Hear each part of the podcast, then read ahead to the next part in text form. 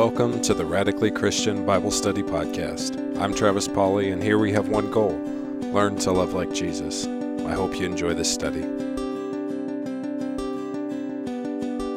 All right, everybody, welcome back to the Bible Study Podcast. We are in the studio today again with myself, Travis Pauley, Wes McAdams. Yeah. Hi. Welcome back. Hi. Thanks. And we've got Mr. Kirkwood back Hello. for oh, another Hello, episode. It's good to be back. Glad to have you. Wes, what is our topic for today? You know, I thought we would this.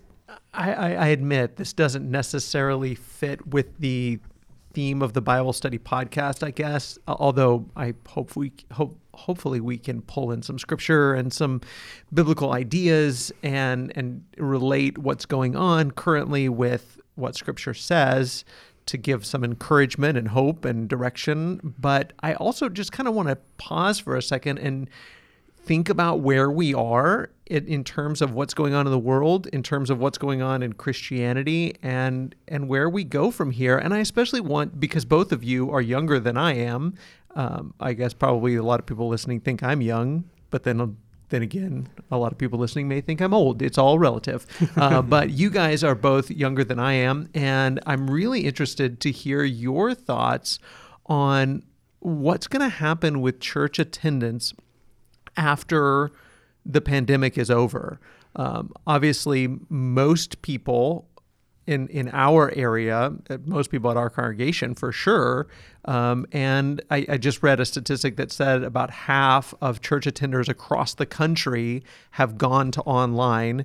So that means that, and at our congregation right now, we, we're having in person services. This is, we are currently nearing the end of January 2021 when we're recording this, and we are having in person services, although there's, you know, restrictions and all of the risk mitigation things that are going on. And so we are about 20% of our pre pandemic numbers are in person and about 80% online. Although, given our online numbers, it's actually probably higher than that. We've got people from other congregations all over the country and even the world that are that are watching and participating in our online service, but about 80% of our congregation is not in person and about 20% is.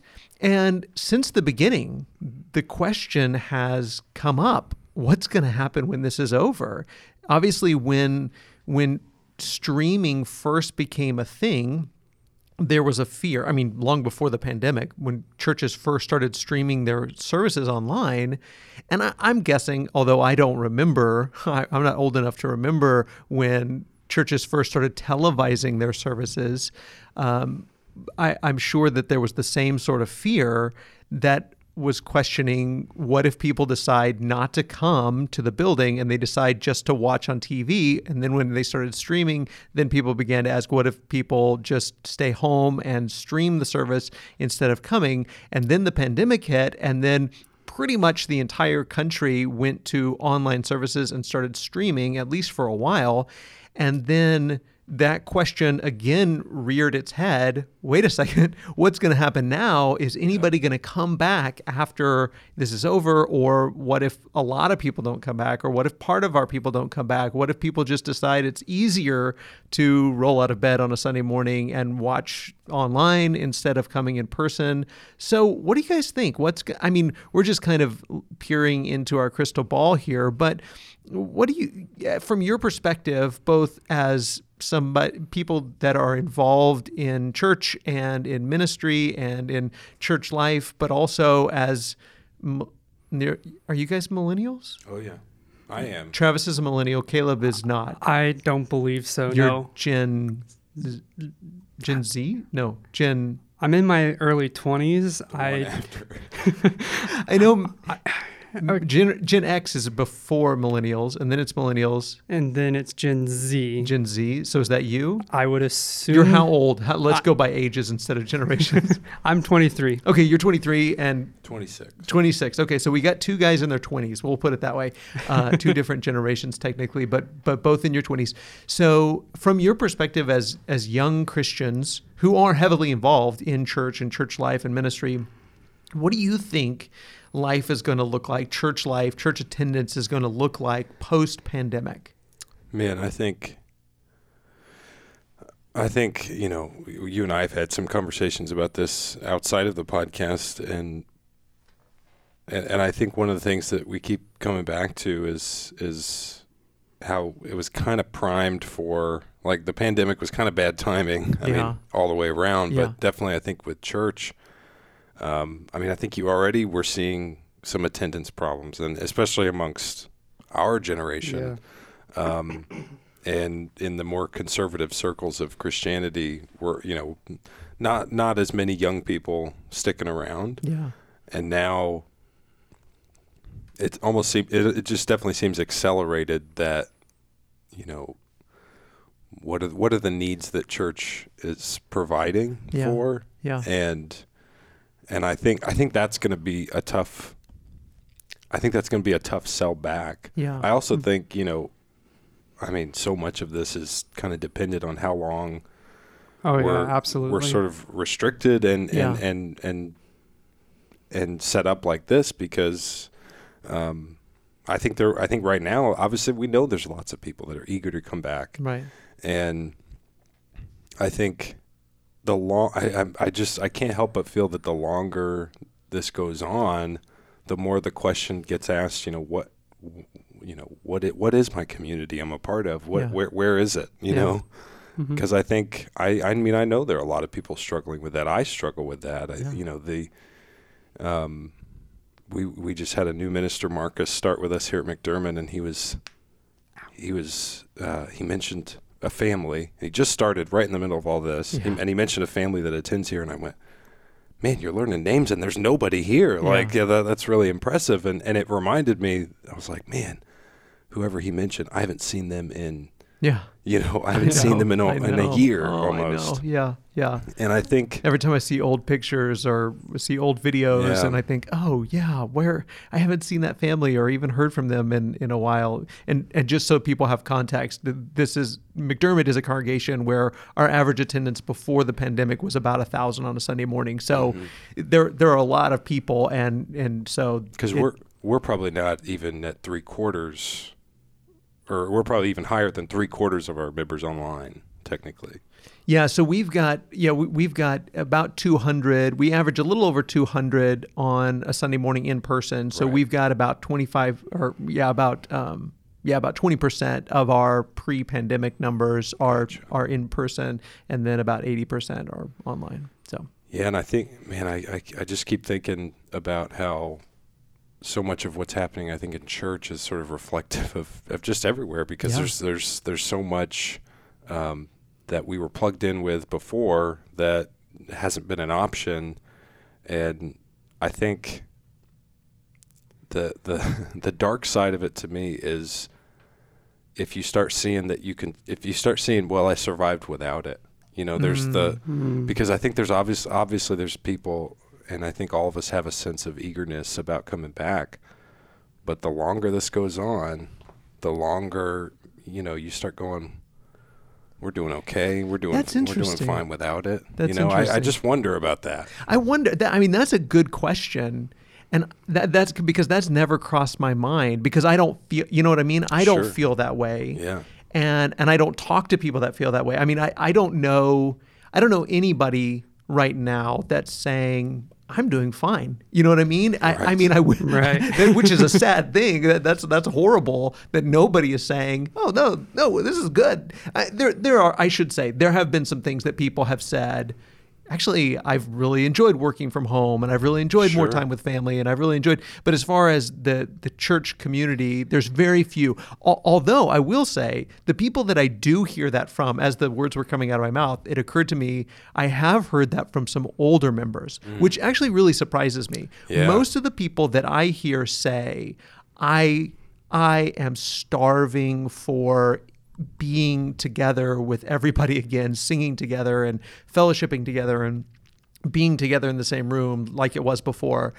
The people I hear that from are young people, young mm-hmm. families. The people I don't hear that from, the people that are saying, actually, kind of like this online thing are the older folks Yeah. for whom it was really hard to get out before maybe and, and it's just really um, so much easier to stay at home and, and watch and so I, I have a feeling we're, we're kind of talking about younger generation not coming back after the pandemic it might end up being that most of our older members stay home and watch online because the the people that I do hear that from like I don't feel like I'm really missing out on anything Right. surprisingly because I would not have expected that I would have expected to be the other way around it's the older people that are that tend to be saying that kind of thing Yeah.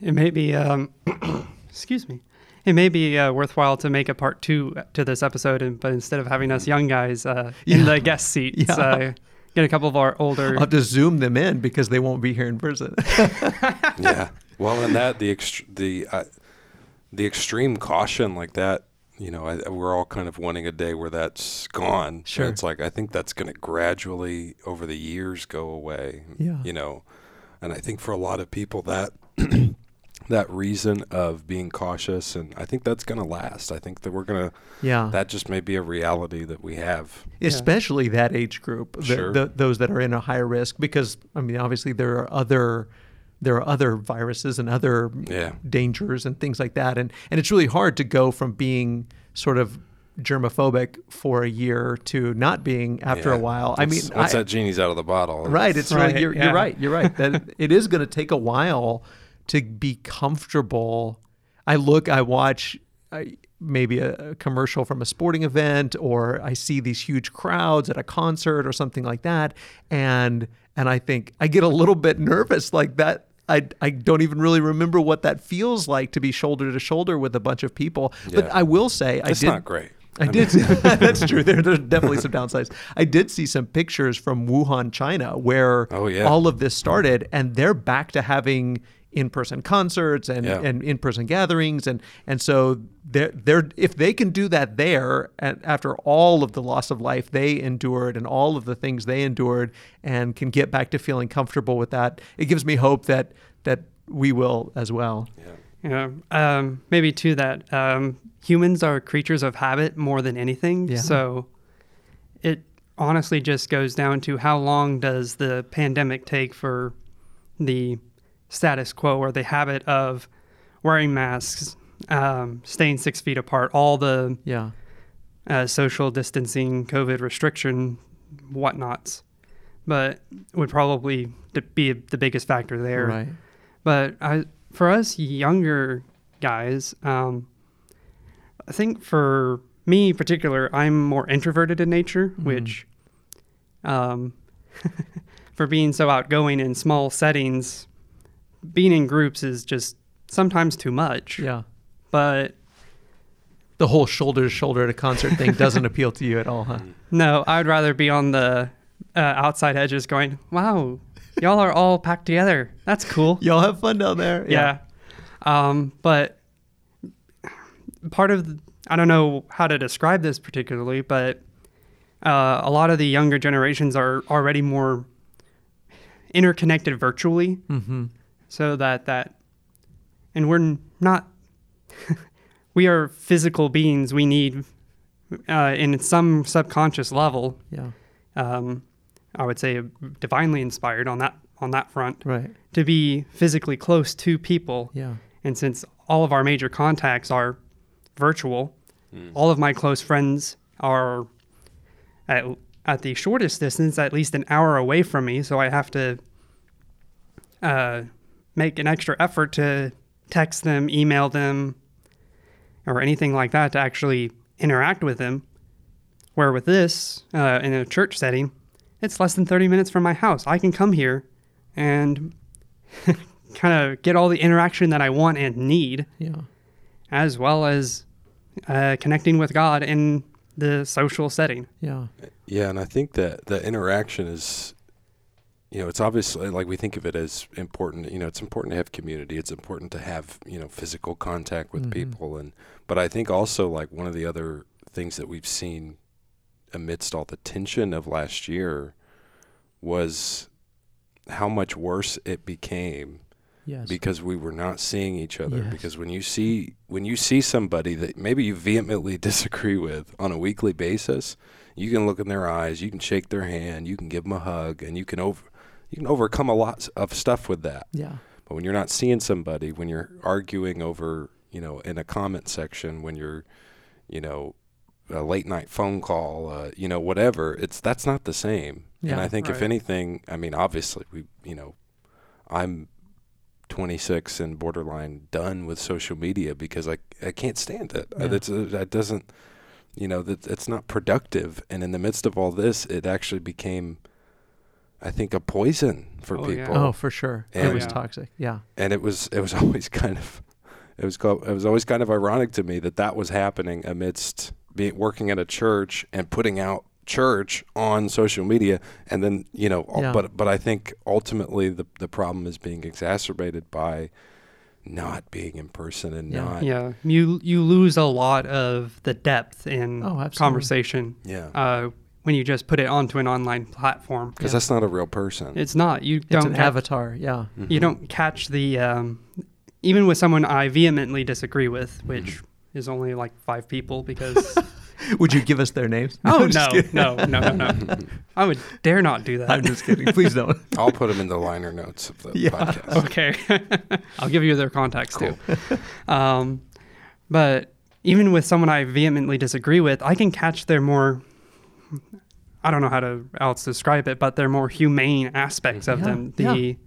Whenever I inadvertently cross a line because I'm frustrated at them and Yeah. say something I I regret, right I can catch that and go, "Ooh, Yeah. darn, You see my bad. cringe, I'm so right. sorry about that." Right. Yeah. but even if they see it two seconds after you post something, it's it's not the same. It's Yeah. it's you know you, you don't have that uh, the unspoken interaction i that you would have in person where it's like mm, I can tell I'm I can tell I'm ruffling some feathers or Yeah. or they can tell my feathers are getting a little ruffled Yeah. and man you lose so much of that and I, I think that's like that's even like that's just a side effect Yeah. of yeah. again something that ha- ha- technically has nothing to do with that you know we're we're, we're you know we're we're staying staying in more be, and and distancing because of a pandemic but then um you know because we have this technology Yeah. to put out a lot of good stuff Right. it, it's also removing the you know the it's it's giving you the illusion of interaction Yes.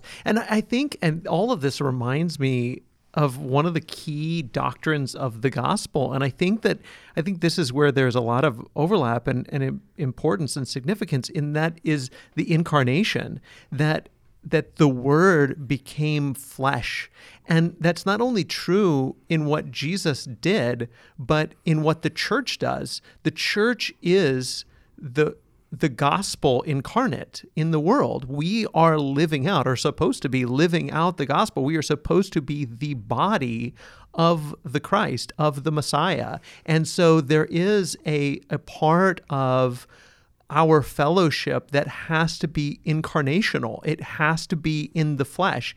And, and of course, we're not saying that what we're doing right now is unimportant or unnecessary or whatever, but but it is to say that there are, I think this is what you're getting at, Travis, that there are unintended consequences for the situation that we're in right now and just recognizing that. And I, I think that there are going to be a couple of things. I, I do think, uh, to get back to more, not maybe not practical, but the, the nuts and bolts of it, I, I think that there are going to be people, like you said, that say, well, I don't really feel like I've missed that much. And I think part of that may be what were you trying to do in church attendance anyway? What mm-hmm. what role did that serve in your life? And and there may be a big difference between the way that different generations and different individuals, but especially the way different generations approached church attendance.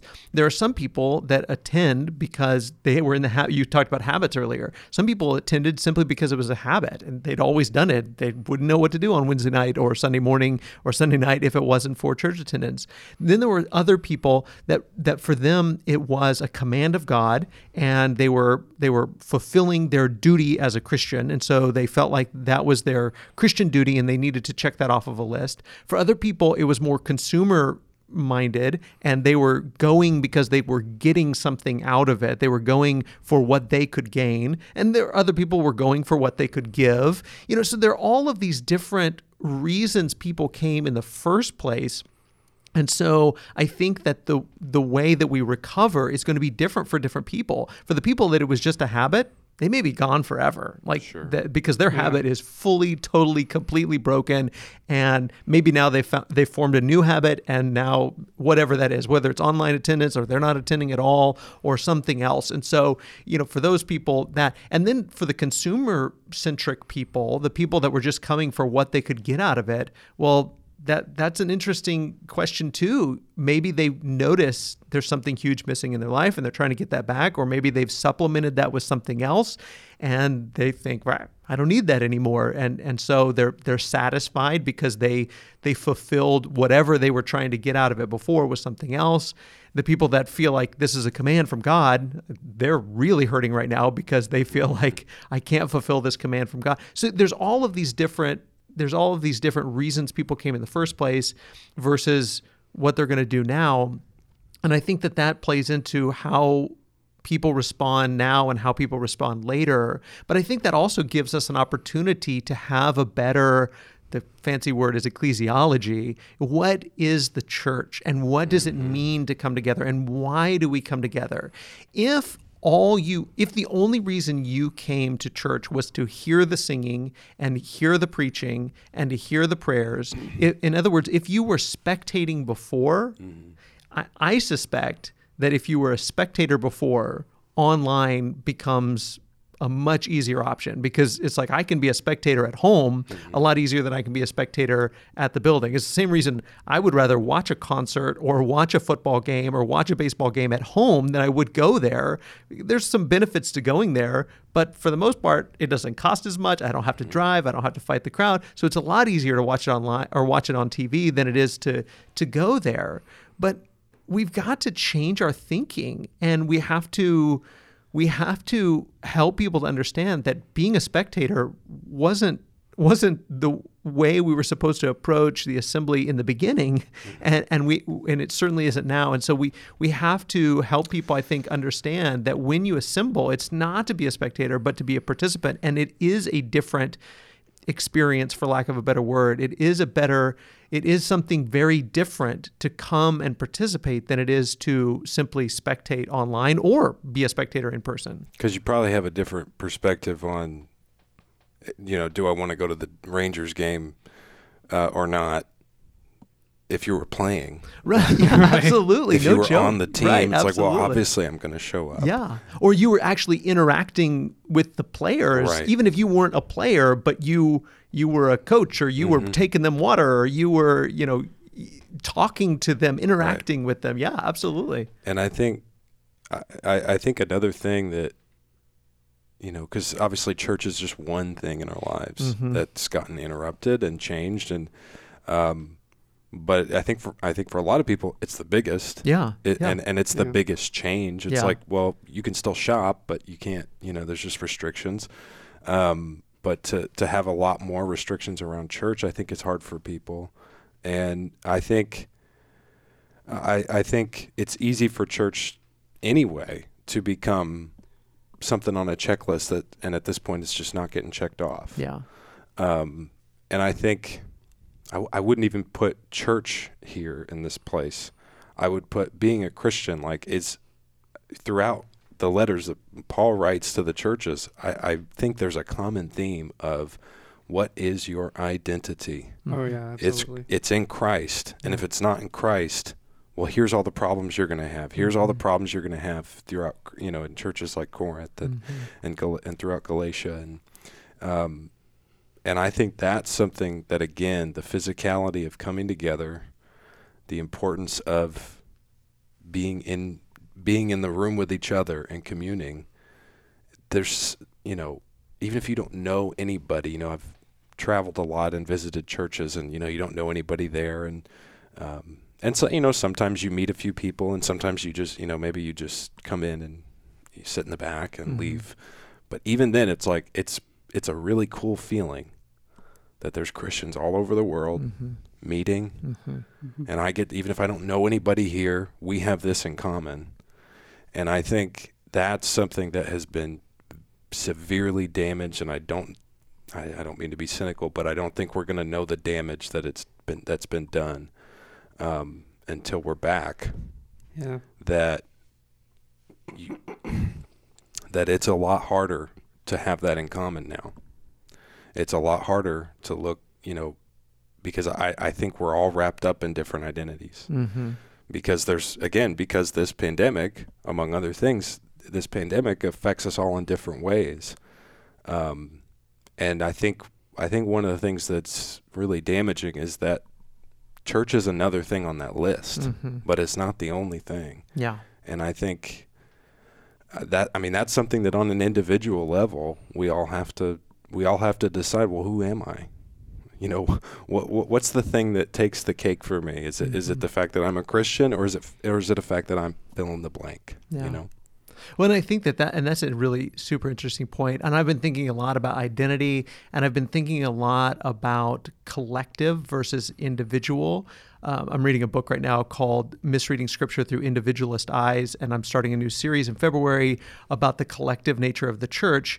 And and as Westerners, we tend to be um, we tend to be individualistic. It, it, it- not necessarily true across the board, um, but I, I'll say, especially as white Americans, we tend to be very individualistic. And even as far as identity is concerned, so many times we think of it as far as who am I? Whereas collective people tend to ask the question, who are we?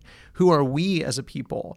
And I think that that's part of what has been revealed in 2020, 2021 Man, mm. I hope we can stop saying adding 2021 on the end of that. Let's just say 2020. But I think that's what's been revealed in the midst of all of this is that so many of us have a very individualistic identity where we think of me, what do I need? Who am I? What is my role? What is my whatever? And so we tend to think very individualistically and and I think this gets into church attendance but it has to be a collective identity. Who are we as God's people? Who are we? What what does it mean for us? What do, what is our role in the world? And for us to see ourselves as a part of this group.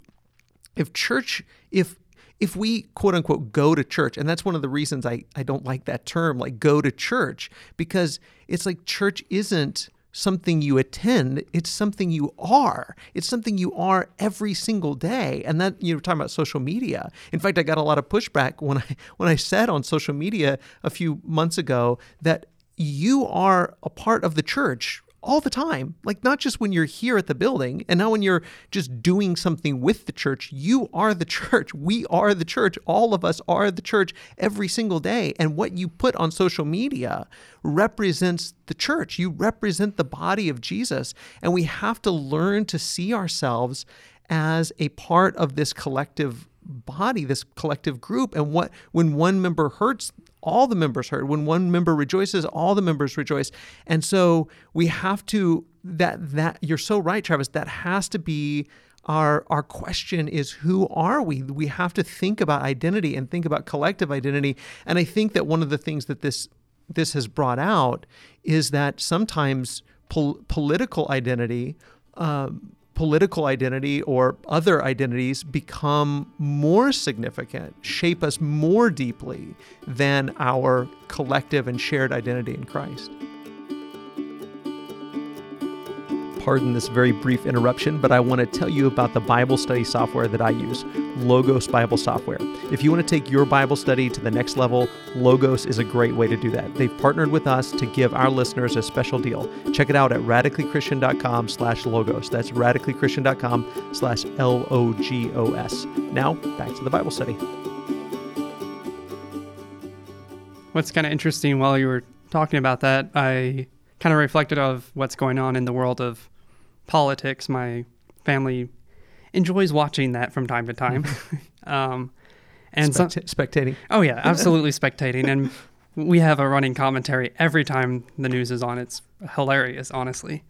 Um, but uh, something that I've kind of noticed that knowing that individual collective mindset Mm-hmm. um, you kind of see this uh, the world uh, the united states in particular is kind of catching on to this idea of the world of individualism is kind of terrifying if you let it run rampant so they're trying so most people are trying to reset the collectivism or the collective thought of the Mhm. wor- of our culture, which is really interesting because uh, since everything's on the world of the internet, um, it's just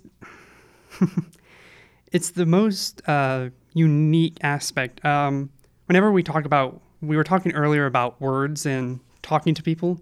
Uh, the image came up in my mind of uh, this person. I can't remember who.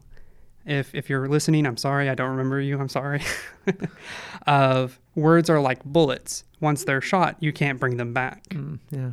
And what's really interesting between in person and online is I'm close by whenever I uh, shoot that hurtful thought at someone and go, Yeah. oh, let me remedy that since Yeah. I'm right here standing by. Yeah. You can see that it stung them. Yeah. Yeah. But in the world of online, it's more like playing sniper, uh, Yeah. long Well, range sniper games right. with each other. Right. and that's to me and that's where i i mean and wes and you and i have a lot of conversations on the podcast and off about the you know the individual versus collective hmm and that's where i find the collect like the collective thought like you guys brought up i find that to be like that's um, I, I think of it as an illusion because i think the social media like what we're talking about the like the danger of and i think it's like an oversaturated community. It's like if i'm at, at church and you know like we said we have about a thousand normally uh, on sunday morning.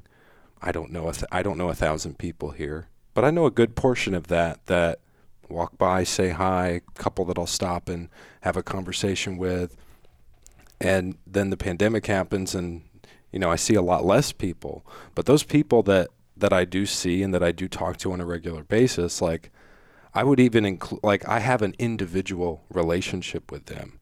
But I don't have an individual relationship with everybody on social media. I don't have an individual relationship with like the amount because our our scope has grown so much. Mm-hmm.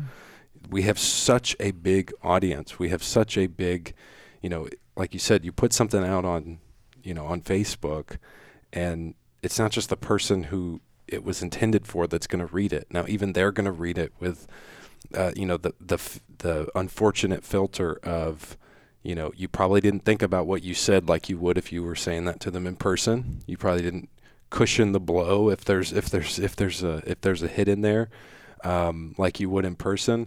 But also, guess what? There's also hundreds of other people that are going to see it, and that's. Man, I struggle with like that's that's changing. I think that's I mean it's definitely changing us as humanity Mhm. because the more that I and I've found myself having to do this a lot in the last year is let me just focus on the people that I see that those 12, 15, 20 people that I see on a regular basis. Let me focus on that as because those are the people I have individual reactions with. Those are the people that I can I can actually be myself and and be myself with and um we can have difficult discussions and get through it because there's not all these unfortunate filters that you have eh, with this idea of thinking you know we always talk about think globally act locally i'm starting to think think locally act locally like that's what i'm I, and again a lot of that's uh, that's for myself like i because I, I know i'm going to get in too much trouble if i if i start branching out with with people that i don't have that connection with Yeah. either at all or anymore Oh, I think you bring up some really interesting points, and I think I think that it's really a matter, and I think that gets to even when we talk about collective identity, mm-hmm. um, we have to we have to define that because we all are part of we're part of humanity collectively. Mm-hmm. We are part of the United States of America collectively. We are part of Texas collectively. We're part, we're part of Collin County. You know, so we're all part of different collective groups, and we mm-hmm. have to decide who are my people? Like Yeah. who are my people? And and we all i mean you could think of it as concentric circles. And i think that's even how collective collectivist cultures would think of it because they would see a different a difference between the collective of their of their family unit and their community and their country. So they would they would see well, who are we? In fact, in Texas, apparently there's a difference between y'all and all y'all. y'all is is like you and your family. Right. All y'all is like everybody in the room. It's like how how are y'all? Well, uh, he means me and, and my wife and kids. If he says how are all y'all, that means how how's the whole church family. So so Right. there's a difference between y'all and all y'all. So we have to. I and I think that again, it, it comes down to who are my people. Well, again, I, I think that we could have concentric circles on that. On a very broad range, I think we have to say my people are are Christians. My people are Jesus' people. And then I think that I think that I think you're right. And I think that this will be a a reaction to what we've gone through the last year that we're going to have to find very close knit groups that we can, to borrow the often used phrase, do life with. Uh, that that are, that we're that this is my my tight group of of community. These are these are my closest peoples. Th- This is my immediate group, and, and I think that both have to be true. But I think I think we get in trouble. I think that just saying just talking in terms generally of individual versus collective is dangerous in the fact that neither one is good or bad. Neither one is right or wrong that that I am an individual, but I'm more than an individual. So I have to think collectively. But who who is my collective group? That's where I think you're right, Caleb. That that we do see we're starting to see this shift in culture where people want to think collectively, and that's all right, I suppose, as long as we still are defining our people because I don't I don't share the same values. And, and you can't be a part of a collective group unless you share the same values. And I don't share the same values as my neighbor. And so there's a sense in which we're part of the same collective group but there's a sense in which we're not. We're, we're in the same community so I love them and I want what's best for them but that's not my people. My people are Christian people. But I also have to learn to think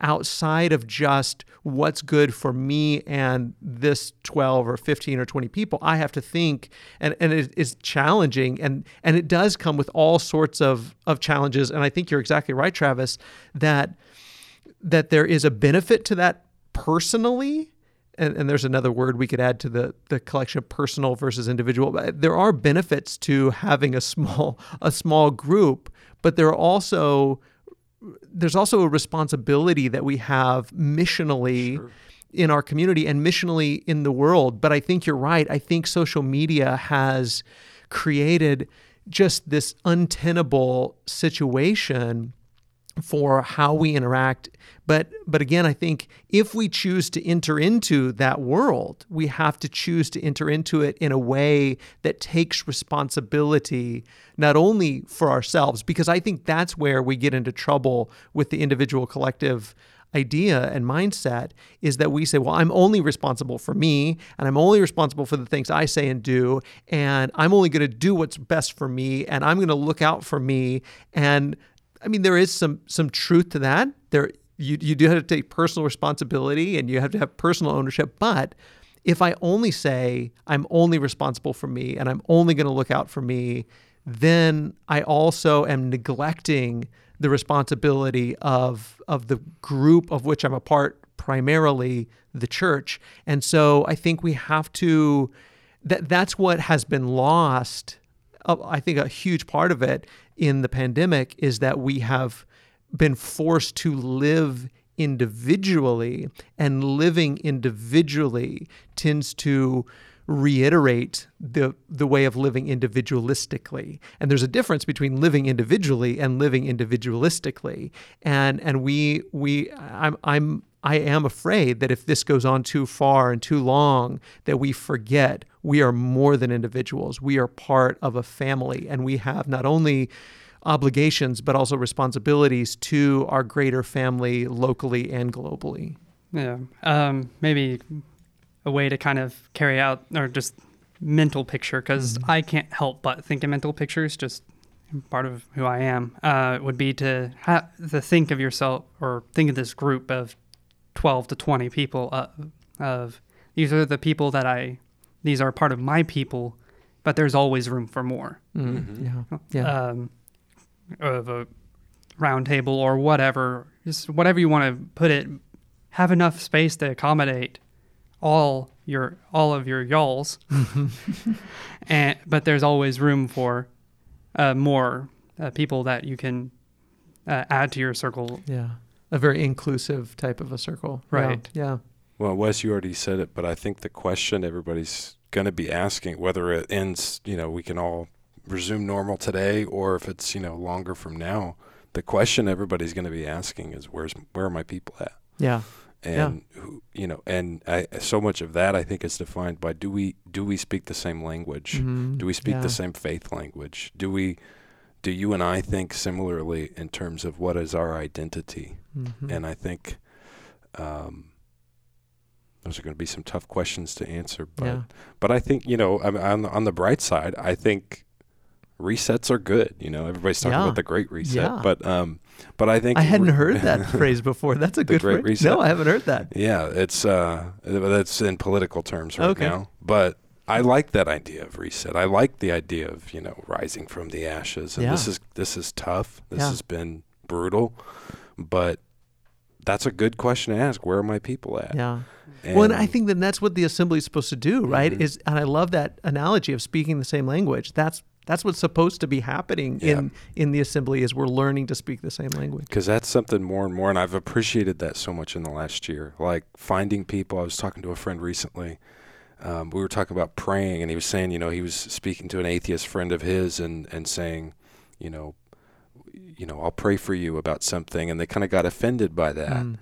and and uh, th- we both kind of had a moment of like isn't it great that we speak the same language that i can tell you i'm praying for you and you not only take that as he cares you know my Mhm. friend cares but you also take it as thank goodness somebody's sending up some prayers for me thank goodness Yeah. god's hearing from somebody else on my behalf that's a great thing and it it made me think a lot about how important it is to speak the same faith language to you know have those things in common because like we keep talking about that can overcome so much Mhm. but it has to be the top priority Mhm. Right. because it, the, the faith language can't be secondary to anything it has Mhm. to be the thing that governs every how we I mean like language how we talk how we think Yeah. Yeah, one of those things of we speak the same language is um, I work at a retail store and I always feel a little bit on edge on how I say things and how I talk. Um, one part of just the stress of the job, and the other part is um, if I say something offhand with the current climate, I could be on the business end of several people's wrath, and that I'd rather not have that, to be Mhm. perfectly honest. But then coming to church or speaking with fellow Christians, I don't have that stress because you speak, you speak my language Mhm. to an, to a certain extent, yeah and we can have those conversations without having that reservation of uh, walking on eggshells of Yeah.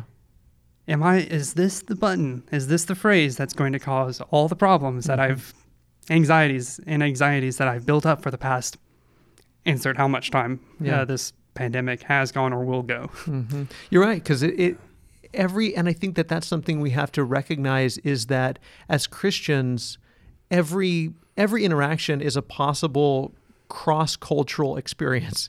And It, it is when we read scripture because we are, as much as we're trying to be conformed to the image of Jesus and to retrain our language and our mind to be shaped by scripture we still are I'm- i'm a white american you know i'm i'm you know i am who i am. And so when i enter into the biblical story it's a it's a cross cultural experience and i'm trying to be conformed to that culture rather than my own culture. But then as i'm conformed to that and as we collectively are conformed to that then when we go out like you said caleb into the world and we're interacting with people from our own culture, quote unquote, who aren't believers, that aren't part of our group, then it's a cross-cultural experience. And and we have to navigate that so carefully. Mm-hmm. And it should be refreshing to be able to come and assemble with God's people because, like y'all are saying, now here this should be where we feel at home.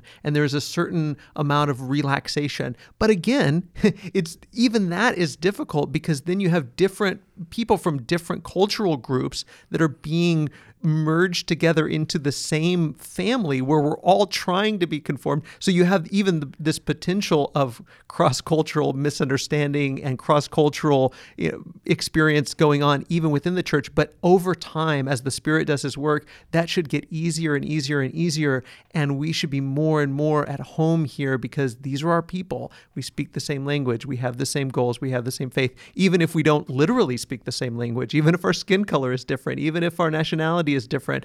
These are our people. This is our language. This is our uh, this is our home. Yeah. And, yeah, and and I've noticed recently, if I try to start from the like, let's start at the top. Let's start like let me throw out some terms for you. Like when I'm if I'm translating with somebody that isn't part of, you know, my faith that doesn't have doesn't necessarily speak the same language. Mm-hmm.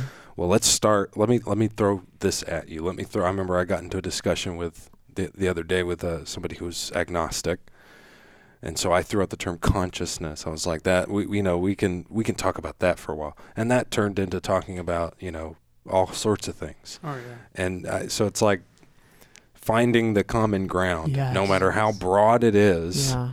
you know start there Yeah. you know and uh, that's that's been an having that conversation was an encouragement to me to be like okay there's probably i won't say always but probably always a good place to start and again no matter how broad that is if if you want to talk about if you if we need to go all the way back to talk it's about spiritual before we get down to the real heart of what it what it means to to be spiritual in Christ fine we'll get there you Yeah. know Yeah. I love that idea of common ground. Yeah, uh, it, that kind of brought brought me back to some of my coworkers at work. Um, uh, most of them are nominally Christian, or at least give the lip service to Christianity. Would be the more would be my more cynical response to how that works. Um, uh, but I do have a pretty close friend who is a Muslim, and the two of us just, uh, apart from just being.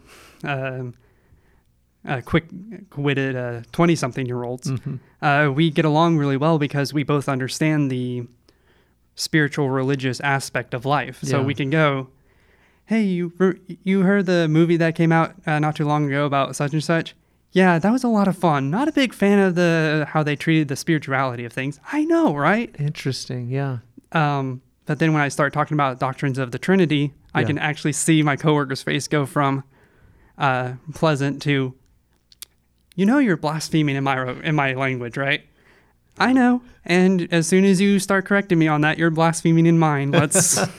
that's the reason why our religions don't get along. Yeah. And then we just have, and then we just continue on with that conversation. Yeah. Interesting. As we, I know we, we've gone way, way long, longer than we normally do, but I want to end with this one statistic. Uh, this is from a Pew Forum research recently, and it says among those who expect their religious attendance habits to change, a greater number say they anticipate going in person more often than they did before, rather than less often. So that's an encouraging statistic, and Hmm. I, I hope hope so. that it becomes reality very soon. me too I really hope you enjoyed this Bible study, and I hope you'll subscribe to hear future episodes of the podcast. A big thank you to Travis Pauley, as well as our McDermott Road Church family, for helping to make this podcast possible. And a special thanks to all of you for listening. We love you, God loves you, and we hope you have a wonderful day.